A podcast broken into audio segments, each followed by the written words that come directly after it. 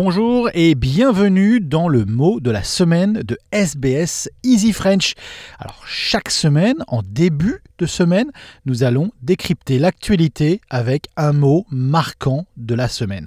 Et cette semaine, Thomas, vous nous avez choisi le mot Star, Christophe, puisque nous suivons toujours cette semaine l'actualité du cinéma et du Festival de Cannes, nous vous proposons d'explorer ensemble le sens et les usages du mot star. Star System, guest star, vie de star, les expressions ne manquent pas pour désigner un univers à la fois mystérieux, rêvé, mais aussi bien souvent inaccessible.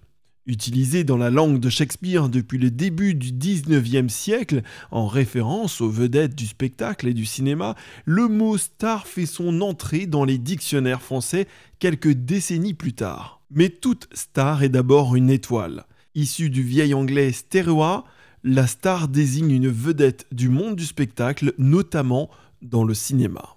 Largement répandu depuis le XVIe siècle, saviez-vous que le terme vedette nous vient quant à lui de l'italien vendetta, c'est-à-dire celui qui voit et observe du haut de sa tour, telle une sentinelle montant la garde.